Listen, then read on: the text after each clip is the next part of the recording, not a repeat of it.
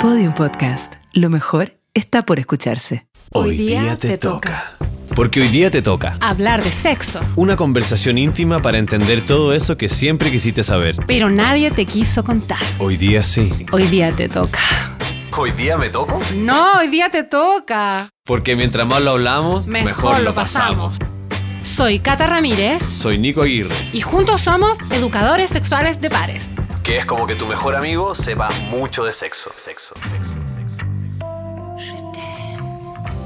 Me pasa que cuando escucho Disney, la palabra Disney, Ya. Inmediatamente me remonto a mi tierna pubertad.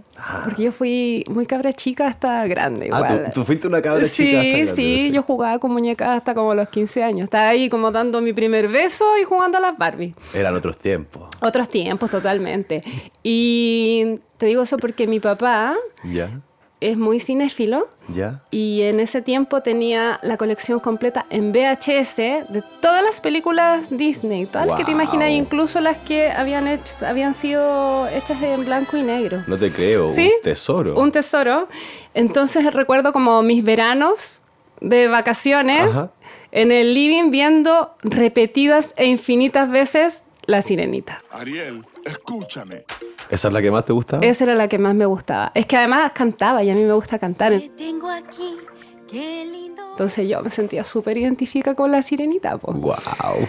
Y ese es el recuerdo que tengo como de Disney. Ahora, más grande, pienso en lo que representa la sirenita y me da mucha vergüenza acor- acordarme de eso. O sea, la sirenita representa que calladita te veis más bonita, que el amor es ciego, que tenéis que transformarte Que- que- En, en bonita para que el- gustarle a otros. Claro, como dejar de ser lo que eres para que te acepten. Claro, y dejar lejos a tu familia y quién tú eres por eh, una pareja. Te digo en qué me hiciste pensar que no tiene nada que ver con Disney. A ver. Mira, yo cuando estaba en mi tierna adolescencia, tal vez un preadolescente, tal vez tipo, qué sé yo, 12 años, algo así. Ah, en esa edad estaba ¿Esa pensando. verdad estamos justamente, hablando? sí. Ya, perfecto. Déjame contarte que yo siempre he sido muy curiosito, como inquieto. Y Pero me refiero a que en la casa de mis viejos, cuando yo era pendejo, cada vez que salían o yo me encontraba como solo, encontraba que toda la casa era un tesoro. Todo cajón podía esconder una weá impresionante y así me metía en los closets, en el baño, me metía, pero sin descaro, en todos los rincones. Me subía arriba a las sillas, trepaba a los cajones, toda la weá. Tú eras un cabro intruso. Intruso, Total. pero heavy, heavy. Sabía dónde estaba todo en la casa, mejor que nadie.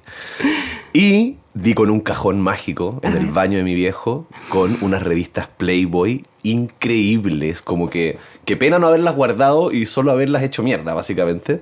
Pero eh, eran buenísimas, eran como el año que yo nací, del 80 y algo, y como que se abrían estas páginas y como increíble encontrar esa weá. Y eso fue solo el comienzo. Después encontré unos VHS.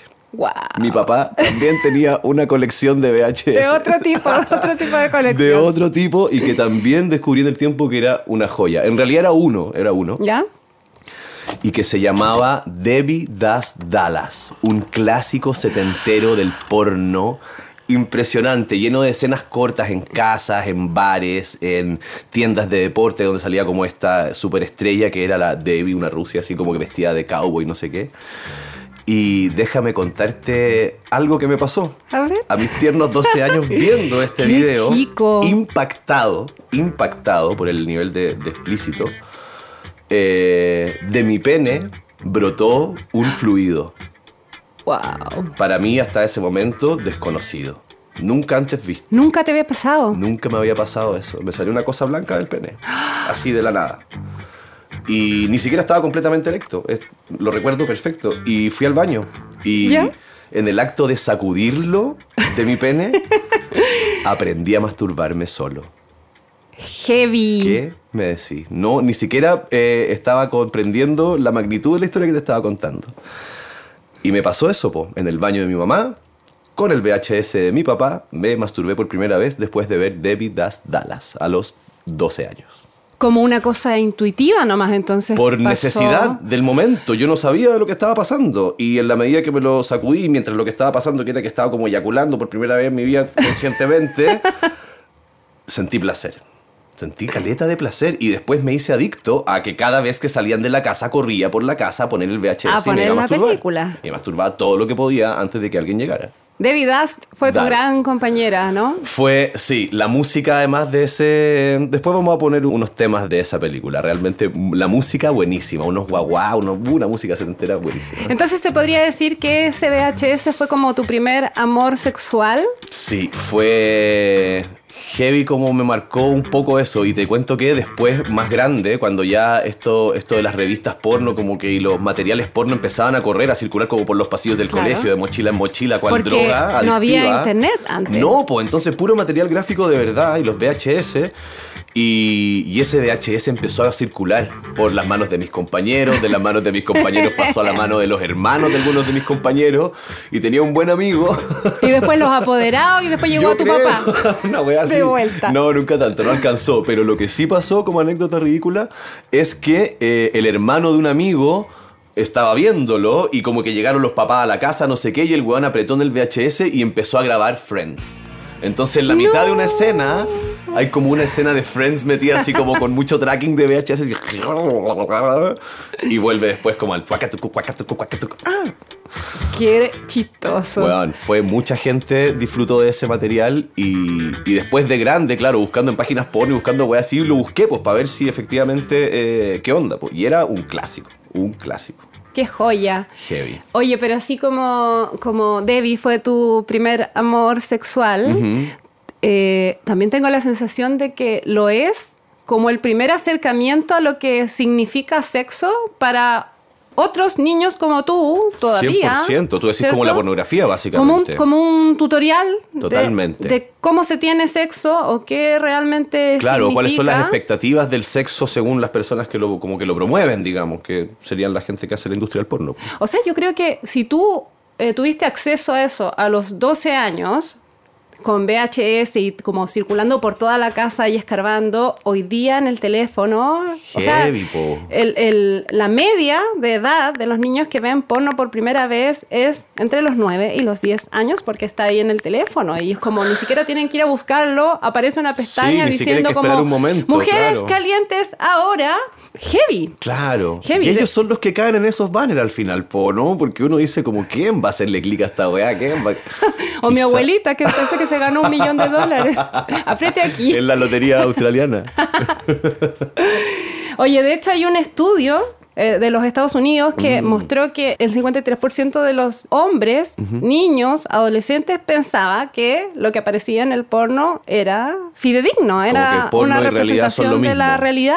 Ay, qué difícil ese tema. Y eso, y las mujeres, también hablaba de las mujeres, me parece. No, las mujeres un poco más clever, más decían realistas. Que, que más realistas, Claro. que pensaban que no. Decía que el 39, me parece, por ciento de las niñas solamente pensaba, ¿no? O sea, que, que lo que se ve en el porno es verdaderamente realista. Y esto, ¿tú creís que tiene que ver con que el porno, más que nada, lo hacen hombres, para hombres, eh, bajo su mirada eh, machista, por ejemplo?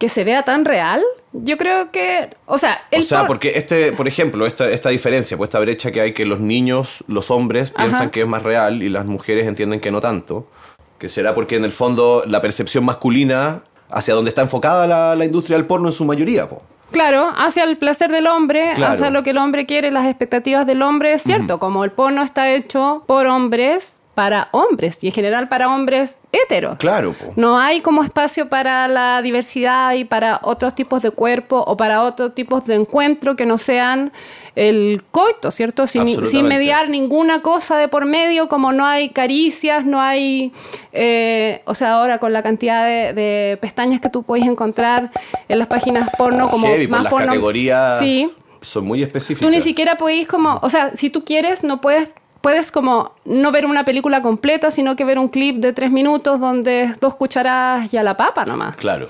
Y un guion que en el fondo es súper rígido y que está en el fondo hecho para que parezca muy real, es como los reality show. Claro, que eso ha sido la, la tónica que ha ido tomando sobre todo la industria, como acercarse cada vez más a la como esta, esta cuestión de la vecina de al lado, ¿no? ¿Te acordás que eh, en Playboy había una, una sección, de hecho, como que se llamaba como The Girl Next Door o algo así? ¿Ya? Que tenía esta fantasía donde la pornografía parecía que tú estabas ahí un poco como espiando o viendo a esta vecina como entre medio de las cortinas o a través de la puerta, ¿cachai? Como poniéndolo en una situación más cotidiana, Claro. más cercano, ¿cachai? Entonces me parece que eso agarró mucho vuelo y, y obviamente hoy día con todo el tema de las selfies y todo, como que... Sí, o sea, tratar como de encontrar una representación de la realidad lo más eh, realista posible para generar una sensación y el porno en el fondo termina consiguiéndolo, pero no todo el mundo alcanza a darse cuenta de que es, Es una película de ficción Claro. y que atrás hay todo un equipo de producción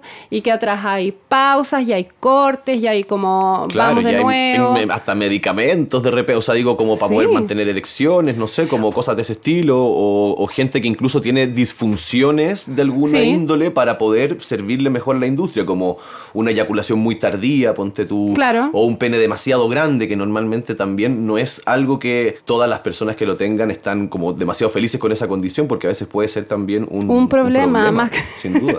Totalmente, pero claro, es eh, complicado igual darse cuenta de que hay gente que piensa que es real, intenta como replicar esa realidad en tu cama, con tu pareja, sin considerar, por ejemplo, aspectos como hombres que tienen estas erecciones eternas, ¿cierto? Y que están ahí, taca, taca, taca, taca, 30 minutos, pero es porque entre medio se inyectan cosas en el pene. Claro. Hay muchos documentales que hablan de cómo las estrellas porno y no las estrellas, como la gente que entra a la industria del porno termina con problemas graves en sus genitales, en sus cuerpos, con desgarros anales, con... des- des- no sé, como... Sí, sí, sí. Y, y como enfermedades y dolores crónicos a propósito del ejercicio Claro, como de laboral. reventarse, Sí. sí.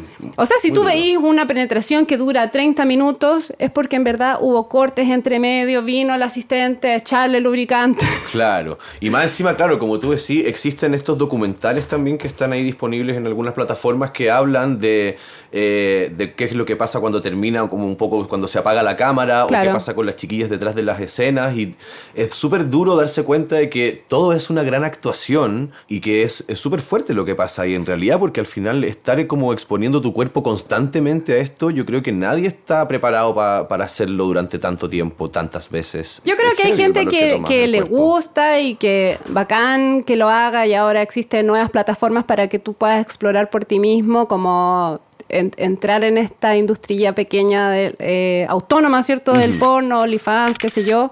Eh, el sexting también, como propiciar todo eso. Pero la industria del porno mainstream en general es una cosa bien oscura y bien horrible. A mí me pasa que hoy día teniendo conciencia de eso y habiendo como visto estos documentales, me cuesta mucho conectar y como inspirarme y excitarme viendo ese tipo de porno igual. A mí me pasa que también eh, hago como un parangón inevitable entre las categorías que hay en las páginas porno ¿Ya? y las princesas de Disney. es como... En ambos se estandariza heavy, es que es lo que tú decías, y como que Sí, no hay po. tanto espacio a las diversidades y en la medida que hay, son solamente para excitarlas, como para exaltar su figura y convertirlas en estos fetiches, en esta fantasía. Ya, entonces convengamos que el porno está hecho para satisfacer fantasías y deseos y es una performance Eso es lo que hay de que la tener realidad. en mente. Eso es, hay que saber tener esa distinción en la cabeza porque está fabricado para que tú lo veas de esa forma, pero a la vez, lamentablemente, es la forma en la que se educa la mayoría de los jóvenes, como pensando que así funciona. Y ahí yo me pregunto, ¿es problema del porno o es problema de la ausencia de educación sexual integral? Da Las para- dos cosas, po. Da ¿O para pensar. Mm. Ahora, lo que presenta el porno y lo que presenta Disney, porque aquí hay un cruce, ¿cierto? Claro, es lo que porno en el- sí, el Mm. porno en el fondo lo que hace es como, y Disney también, dirigir ciertos comportamientos en masa, Claro, ¿sí? claro, generar estos guiones rígidos. Guiones rígidos. Por ejemplo, las películas Disney y el porno son siempre lo mismo. Y es como la repetición de una fórmula que es, que es muy definida. O sea, lo puedes ver en el porno. Viene él, ¿cierto? Siempre es un hombre Claro, y una solo mujer. cambia como el fondo y el color de pelo, no sé, Y como le algo da así. un par de besos, pocos besos, ¿cierto? Luego ella le practica sexo oral, luego él la penetra por mucho rato y en muchas posiciones Claro, hasta donde le eyacula como claro, en la cara o en las tetas. donde ella está muy incómoda, ¿cierto? Donde el clítoris no, no tiene ningún tipo de protagonismo, ella gime muy fuerte, él no, y después Sí, lo agarran a golpes, incluso a veces hay como... Sí. como- y después todo termina con una eyaculación en la cara de ella. Claro, y ella como tragándose el semen de él como feliz porque parece Sí. que lo ama o algo así como... En fin. y si tú pensáis en las películas Disney, sobre todo las que son más antiguas, también está esta princesa que no tiene ninguna función en su vida, ningún objetivo más Claro, que ser hermosa. Claro.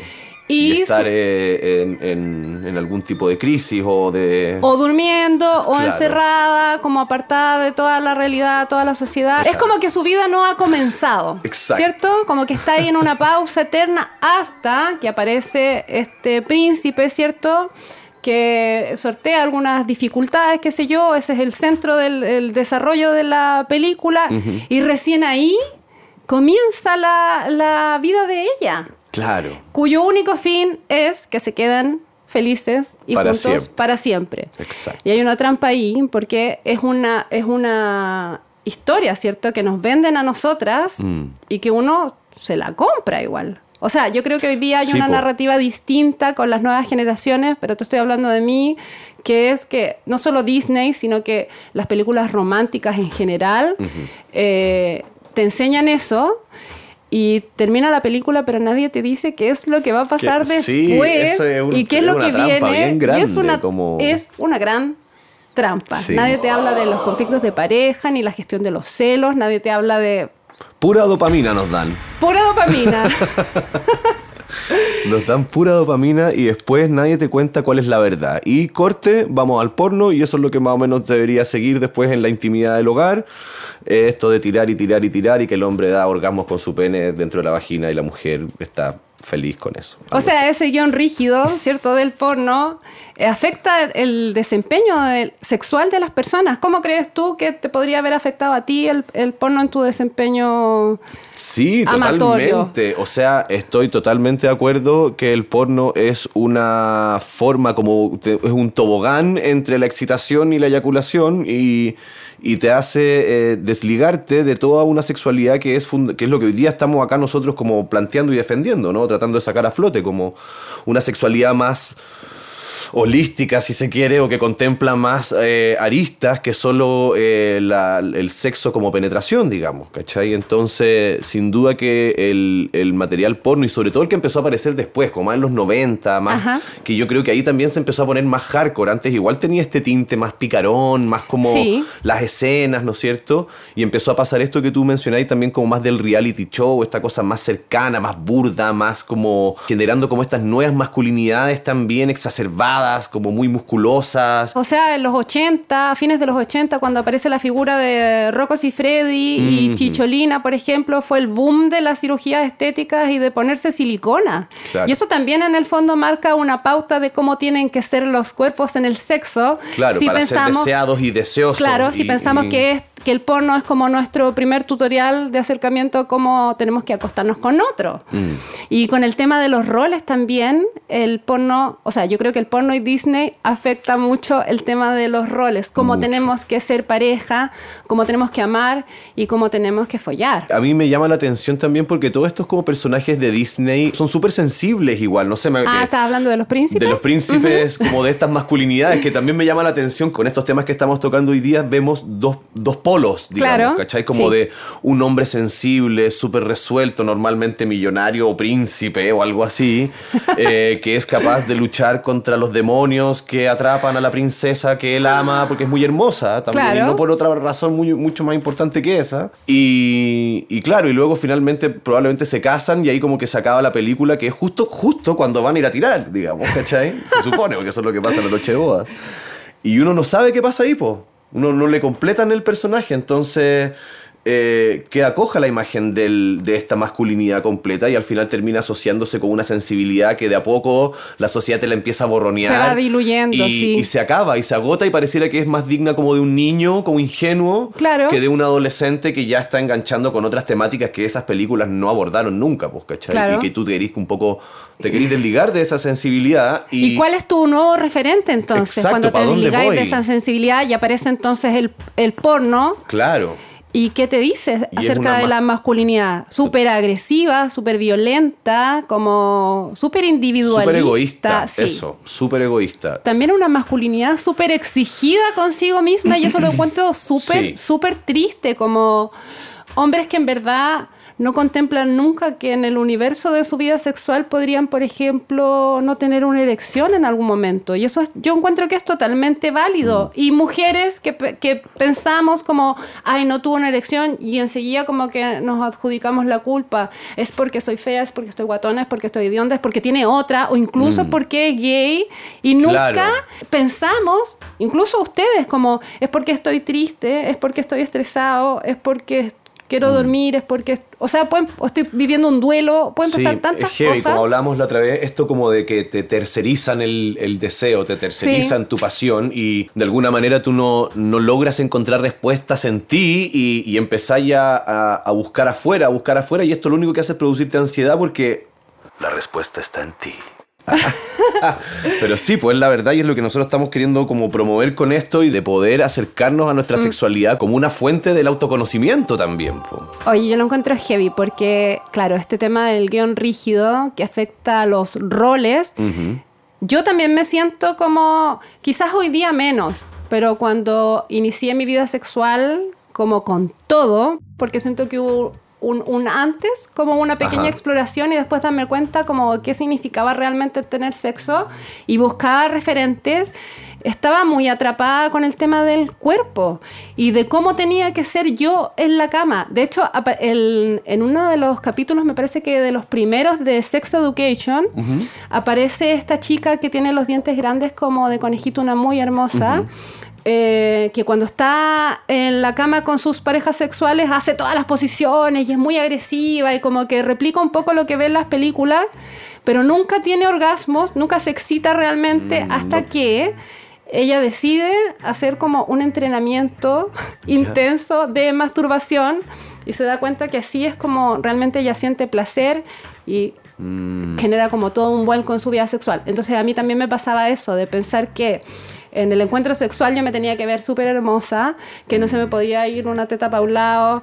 Es muy difícil. Era la cámara del porno ahí encima Sí, tuyo, o sea, para mí fue muy difícil que te estaba comentando de. Chicholina, el Rocco y Freddy, primeras estrellas pornos como masivas y súper conocidas, que tienen un tipo de cuerpo, ¿cierto? Y uno ve en el porno de que las tetas se ven de cierta manera y que los penes se ven de cierta manera y que sobre todo los genitales están intervenidos para que se vean de cierta Claro. manera estandarizadas, vulvas rosadas, peladas, Peladas. con los labios Ajá. muy finos, anos blanqueados, ¿cachai? Claro, Como penes completamente rectos. Claro, rectos, como que ninguna curvita ninguna por ahí. curvita para ninguna parte.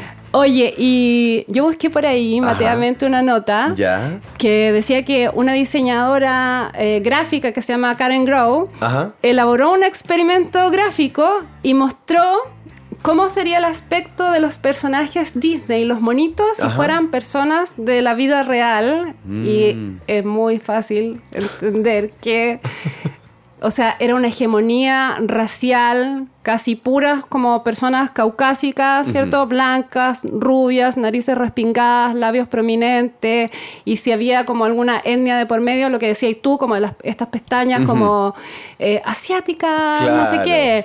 También como una exacerbación del estereotipo de cómo tendría que ser una asiática hermosa. Claro. Entonces es muy interesante cómo Disney y cómo el porno no te presenta diversidades ni de identidades, porque es siempre hetero, ¿cierto? Ni diversidades de cuerpos, ni diversidades de prácticas tampoco. Es bien rígido el guion Mm. Bien rígido rígido. el guion rígido, sí. Muy rígido. Oye, a propósito de este guion rígido, yo me pregunto porque pasa en el porno una cuestión que a mí me llama la atención y que te quiero comentar porque al final, claro, uno ve estas escenas como que llega el weón de la pizza y la loca le abre Sí. la puerta y ella le dice como démosle y él tira la pizza y, y empiezan a follar, no sé qué. Y en el fondo uno se queda con esta sensación de que si yo encuentro a alguien atractivo medianamente Ajá. o si dando con una idea en mi cabeza y alguien se me presenta como de, de sopetón justo, Ajá. Casi que yo la podría agarrar, ponerla contra la muralla y de empezar a tener sexo. Y le doy nomás. Y le doy nomás porque pareciera que es así y uno se calienta y estamos. Y le doy nomás con ¿Y qué todo lo que se me vaya ocurriendo en el claro. momento. ¿Y qué pasa con el consentimiento en este punto? Que es una palabra que hoy día es, tiene que estar como por delante de todo. De todo. Y, y es una trampa, porque en el fondo, suponiendo que hay una producción eh, de una película porno, obviamente habrá, no sé, contratos, todo, alguien firmará y estarán de acuerdo en que al menos después de que él tire la pizza van a follar y, y Claro. corte, ¿me cachai? Una pequeña pauta como la nuestra. Que... Claro, que haya que seguir donde las partes están de acuerdo Sí. y, y hay un consentimiento. Pero esto queda totalmente fuera, ¿no es cierto?, de este guion que estamos hablando, que es el que se presenta y el que finalmente termina por ser como esta guía, tutorial. Claro. O sea, en esta ficción no hay una representación del consentimiento. Exacto. O sea, yo en, el- en esta escena porno, ¿cierto? Donde están haciendo un montón de cosas, no hay ningún momento donde él o ella pregunte como, ¿te gusta esto que estoy haciendo? ¿Puedo? ¿Qué te parece? Nada, Claro, como nada. te voy a meter todos los dedos de la en la boca. Sí, y yo te lo voy a chupar súper fuerte. te voy a agarrar, como- te voy a agarrar a palmas, ¿cachai? Como, O pégame también. o sea, ni siquiera un diálogo, solamente un hacer cosas. Oye, y me acordé que alguien que sabe mucho de sexo me contó que hubo un estudio también en Estados Unidos y agarraron a algunas chiquillas universitarias, ponte tú 10, ¿Ya? Y nueve de esas 10 dijeron que en encuentros sexuales casuales les habían eyaculado en la cara, sin mediar ningún tipo de pregunta. Wow. ¿No es eso también, O sea, sí? hijos del porno, po. ¿Qué Hijos más? del porno, de un porno que no tiene consentimiento. Ahora, está este porno que tiene una pauta, ¿cierto? Que tiene un equipo, que es parte de una industria. Y está todo este El otro mercado porno, negro del el porno, mercado negro del po. porno, Mm. donde... Claro, o sea, el consentimiento no está, no porque no esté como representado ni considerado en ninguna parte, porque simplemente no está. No, está dado como por el dinero, porque la industria sabemos que mueve una cantidad de dinero impresionante y con eso mucha gente cae rápidamente sin tomar en cuenta las consecuencias, digamos. O sea, pero pensando en lo fácil que es generar porno hoy día con tu teléfono celular, tú puedes hacer una realización audiovisual, Tengo una buena amiga sí. que llegó el otro día a mi casa y me dijo, vamos a tomar algo, yo invito. Me acabo de hacer 50 luquitas en estas cámaras como de... ¿Cachai? Como la loca en su casa, se pone unas prendas, un antifaz, no sé qué, y se empieza a conectar la gente y como que le pide o le pregunta si ella puede hacer cosas. Ajá. Y cuando ella decide que lo que le están pidiendo como que le va igual bien y todo, es como puede ser masturbarse o mostrar las tetas, no tengo idea, y le empiezan a caer como lucas en su cuenta y Ajá. Después de un rato dice como ya tengo suficiente y me voy para afuera y listo. O sea, el porno como, como autosustento. O sea, es muy fácil hacer porno, pero también como tú puedes decidir hacerlo como tu amiga, pero hay otras personas que se aprovechan de niñas pequeñas, ¿cierto? Claro, Entonces claro, en pa- hay páginas porno donde tú puedes encontrar abusos reales o gente que, f- que fue a la escena ebria o sin ningún tipo de consentimiento. Entonces el porno tiene est- estas dos caras, ¿cachai? El consentimiento no representado en una ficción y el consentimiento ausente en estas escenas que son reales y que es muy terrible igual. Bueno, ¿y qué pasa con Disney con el consentimiento? El año pasado Ya. se hizo viral Ya. un dibujo ya, sí muy tierno en una hoja de cuaderno pintado con lápices de colores de palito. Eh, Deberíamos poner ese como carátula del capítulo. Sí. de este capítulo. de una niña que parece que tenía seis años y en el colegio les habían invitado a dibujar un final alternativo para estos cuentos Disney, la Bella Durmiente en ese caso. Mm. Y ella había puesto la Bella Durmiente como sentada en su cama, preguntándole al príncipe, ¿quién eres? ¿Y por qué me besas? Wow. Entendiéndolo todo, claro que en Disney también no hay ningún tipo de consentimiento. Claro, es lo que la que te tocó. Claro. Y justo fue la mejor que te podría haber tocado en la vida. Y justo del hombre que te enamoraste para siempre. Pero en verdad es pura dopamina, loco. Después se le pasa y qué. Claro. Y también pasa eso, como el padre no quiere, pero después sí quiere y se la entrega al príncipe y hacen un acuerdo entre ellos, Mm. pero como está ahí esta chica entre medio, bella y débil. Nadie le pregunta qué le pre- quiere, ella como- Nadie le pregunta nada. Oye, qué heavy. Qué heavy. Y bueno, entonces, en el fondo, lo que estaríamos necesitando ahora pareciera ser que son que como nuevas narrativas, nuevas formas de aproximarnos a estas relaciones o de, de mostrar eh, tal vez a través del porno. ¿Existe algo como un porno más ético? Un porno que realmente uno podría eventualmente educarse a través de él tal vez o poder por lo menos considerar más factores de los que nos muestra Pornhub o lo que sea. Oye, em, yo anoté seis sitios que son de pornografías éticas. Uno es aortafilms.com, Perfecto. eh, noelalejandrofilms.com, pinklabel.tv, eh, antoniodasilvafilms.com, sexschoolhub.com. Esa sí es una serie educativa online explícita. Ajá. Ahí tú puedes aprender. Y lastery.com. Perfecto.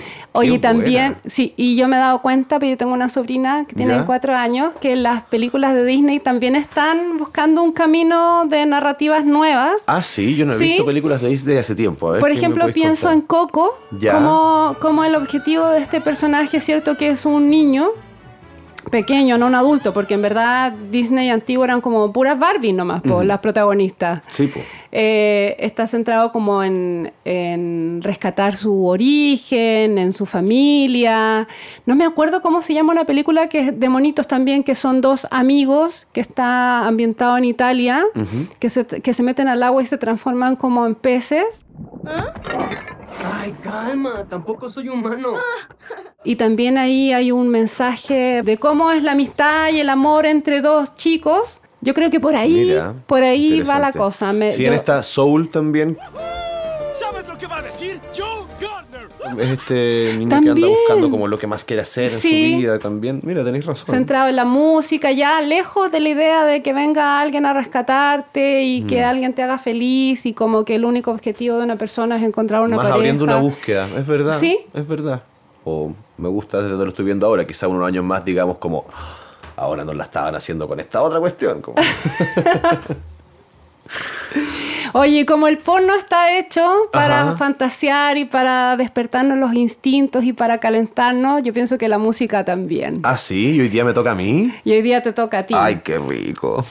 Oye, hay una película de Tarantino que se llama Dead Proof. Ya. Que tiene una escena de un baile que es casi como un striptease, no sé si la he visto. Mm. Y la canción que suena ahí se llama Down in Mexico Wow. de The Coasters. Y esa es para ti.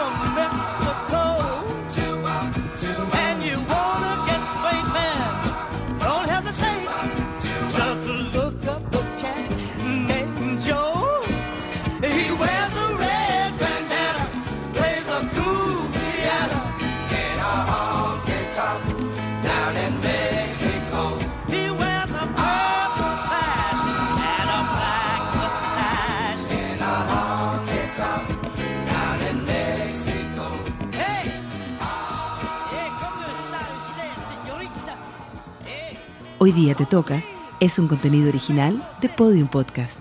Para escuchar más conversaciones como esta, entra a podiumpodcast.com, Spotify o donde escuches tus podcasts. Síguenos en nuestras redes sociales y búscanos como Podium Podcast Chile.